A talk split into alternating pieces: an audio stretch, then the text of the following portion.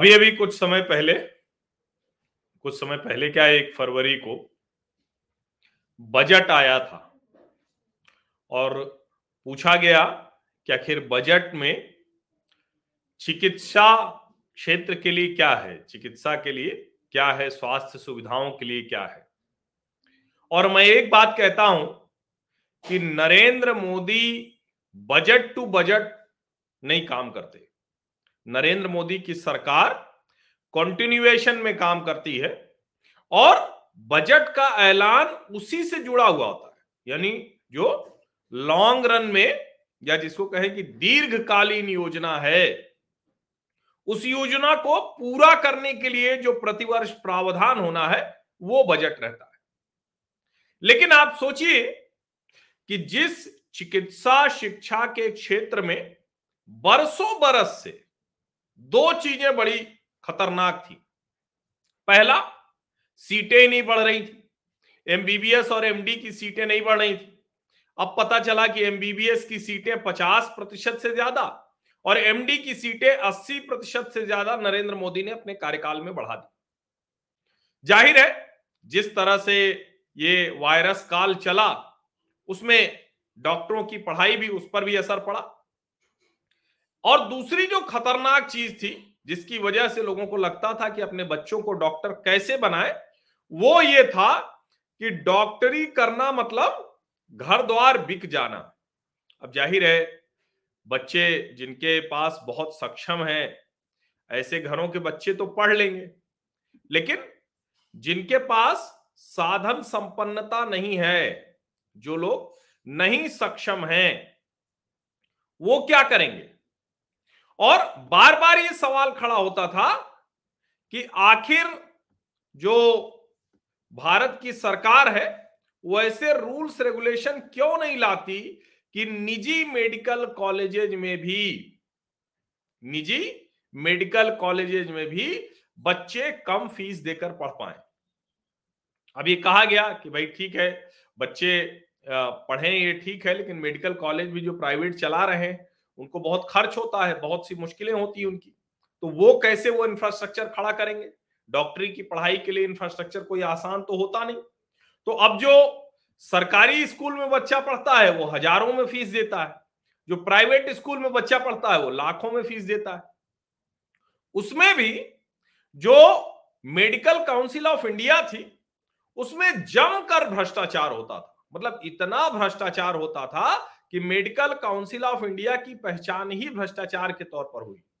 अब नरेंद्र मोदी ने, भारत की सरकार ने एक, जिसको कहते हैं ना कि पूरी व्यवस्था को आमूल चूल परिवर्तन किया। उस व्यवस्था में आमूल चूल परिवर्तन करने के लिए सबसे जो ज़रूरी कदम था, वो मेडिकल काउंसिल ऑफ़ इंडिया को खत्म किया और उसकी जगह नेशनल मेडिकल कमीशन, राष्ट्रीय आयुर्विज्ञान आयोग। और ये जो आपके सामने स्क्रीन पर मैं शेयर कर चुका हूँ, देखिए, ये जो ऑफ़िस मेमोरेंडम है, उसका सब्जेक्ट है guidelines for determination of fees and all other charges in respect of 50 percent of the seats in private medical institutions and deemed to be universities govern under the national medical commission act 2019 अभी ये फिर नीचे पूरा detail में लिखा हुआ है section ten one one उस तरह से पूरा लिखा हुआ है कि उसके तहत क्या क्या है। सरकार ने लोगों से भी सजेशन मंगाया, सब कुछ हुआ दो दो बार कमेटी बनी, फिर फाइनली रिकॉन्स्टिट्यूट हुई एक्सपर्ट कमेटी और 21 अक्टूबर 2021 एनएमसी ने किया और 1800 से ज़्यादा रिस्पांस आए। उसके बाद एक ड्राफ्ट गाइडलाइन आई रिवाइज और अभी जो ताज़ा रिकमेंडेशन है, उसको एनएमसी की मीटिंग में स्वीकार किया गया 29 दिसंबर 2021 को। और अभी ये तीन फरवरी की चिट्ठी है, आप देखिए तीन फरवरी की चिट्ठी है। ये ऑफ़िस से जो जारी हुई है तीन फरवरी की चिट्ठी है। तीन फरवरी की चिट्ठी के बाद निजी मेडिकल कॉलेजेस की भी आधी सीटों में फिफ्टी परसेंट सीट्स में वही फ़ीस होगी जो सरकारी जो कॉलेजेज हैं, वहाँ जो फ़ीस लगती है। इसका मतलब आप समझते हैं। 50 प्रतिशत बच्चों को निजी मेडिकल कॉलेजेज में भी सस्ते में डॉक्टर बनना ये हो पाएगा।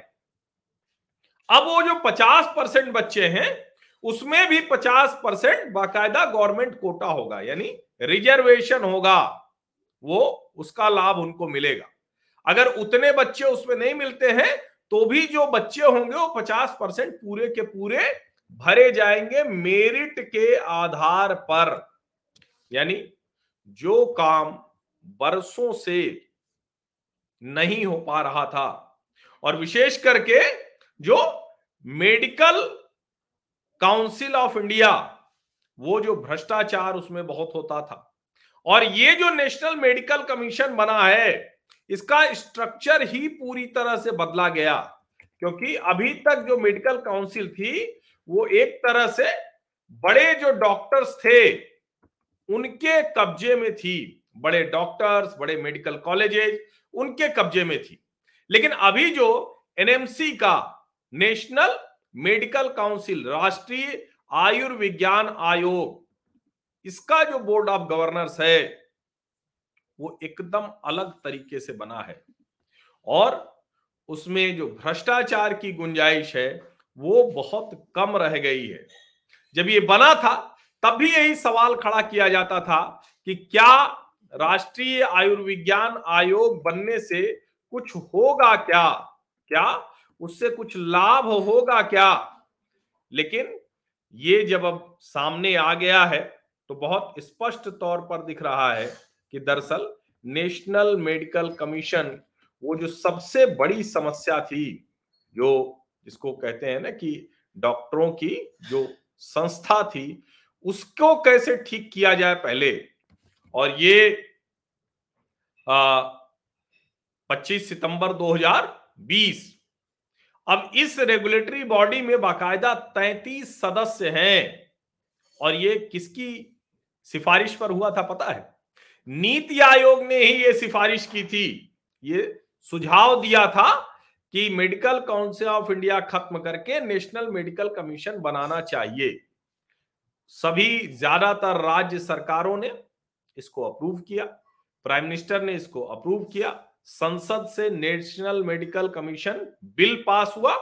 8 अगस्त 2019 को राष्ट्रपति ने भी इसको स्वीकार कर लिया। इस नेशनल मेडिकल कमीशन के अंडर में चार ऑटोनोमस स्वायत्त बोर्ड भी हैं।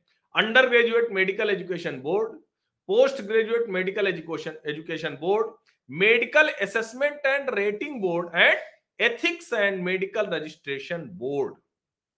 ये इसीलिए बना क्योंकि जितनी भ्रष्टाचार की शिकायतें थी उसको दूर करना था, जो प्राइवेट बॉडी के तौर पर काम करनी थी, उसको ठीक करना था। अब ये जो 33 सदस्य होंगे एनएमसी के, वो किस तरह से चुने गए हैं? चेयरपर्सन कोई मेडिकल प्रोफेशनल ही होगा और कोई नहीं हो सकता है। दस एक्स ऑफिशियो मेंबर है। कौन कौन है? जो चारों बोर्ड हैं, उनके प्रेसिडेंट हैं। Director general of health services directorate general of health service New Delhi है। Director general, Indian council of medical research, ICMR, जिसका नाम आपने खूब सुना होगा कोरोना वैक्सीन के समय। Director of any of the all India institute of medical science, यानी एम्स के किसी एक डायरेक्टर को इसमें जगह अवश्य मिलेगी। दो लोग कहाँ से? Directors of postgraduate institute of medical education and research, Jawaharlal institute of postgraduate medical education and research, Tata memorial hospital, Mumbai. North eastern Indira Gandhi regional institute of health and medical services and all India institute of hygiene and public health इसके अलावा एक आदमी कहाँ से होगा? Ministry of health and family welfare इसके अलावा 22 part time members हैं। थ्री मेंबर्स कहाँ से होंगे? जिनको विशेष ज्ञान है। Who have special knowledge and professional experience in such areas including management, law, medical ethics, health research, consumer or patient rights advocacy, science and technology, and economics. 10 members appointed on rotational basis from amongst the nominees of the states, union territories in the Medical Advisory Council.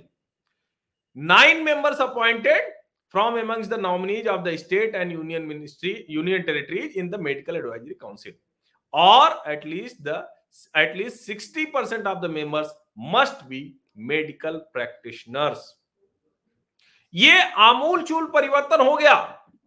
Budget में कोई बड़ा ऐलान नहीं हुआ इसके लिए। अलग से कोई मेज नहीं थपथपाई गई। लेकिन ये इतना बड़ा काम हो गया है। और ये आप समझिए, सभी बच्चों के लिए फीसें बढ़ फीसें कम हुई पचास प्रतिशत सीटों के लिए। अब सिर्फ़ पचास प्रतिशत पर होगा निजी कॉलेजेस में। जहाँ जिनके पास क्षमता है, जो फ़ीस देकर पढ़ सकते हैं, वो जाएँगे। लेकिन सौ में पचास सीटें जैसे सरकारी कॉलेज की फ़ीस रहती थी, वैसे ही अब इस कॉलेज की फ़ीस रहेगी अब ये अगर चमत्कारिक निर्णय नहीं है, ये अगर बहुत बड़ा फैसला नहीं है, इससे हमारे आपके जीवन में कितना बड़ा बदलाव आएगा? अब हम जैसे लोगों के बच्चे भी अगर पढ़ लिख कर निजी कॉलेजेज में जाते हैं तो आप अपने बच्चे को एमबीबीएस करा सकते हैं। वरना कहाँ कर पाते थे? और निश्चित तौर पर हेल्थ के लिए बजट बढ़ाना है, बहुत सी चीज़ें, वो सब होगा। लेकिन ऐसा नहीं है कि सरकार ने उस लिहाज से काम नहीं किया। प्राइवेट और पब्लिक, यानी निजी क्षेत्र में जो हॉस्पिटल्स हैं, जो वो सारी चीज़ें, और सरकारी अस्पताल, वो दोनों बहुत तेज़ी से अपग्रेड हुए हैं, अपग्रेड हो रहे हैं। और ये एक ऐतिहासिक अभूतपूर्व कदम है, क्योंकि निजी संस्थानों में भी 50 प्रतिशत सीट, उसकी जो फ़ीस होगी वो सरकारी अस्पताल के जैसी होगी, सरकारी अस्पतालों की उसकी तरह होगी तो ये अपने आप में बहुत बड़ी चीज़ है, बहुत कमाल की चीज़ है। ढेर सारे ऐसे चमत्कारिक फैसले हो रहे हैं, और आप यकीन मानिए, जब देश बहुत आगे जाने के बाद पीछे मुड़कर देखेगा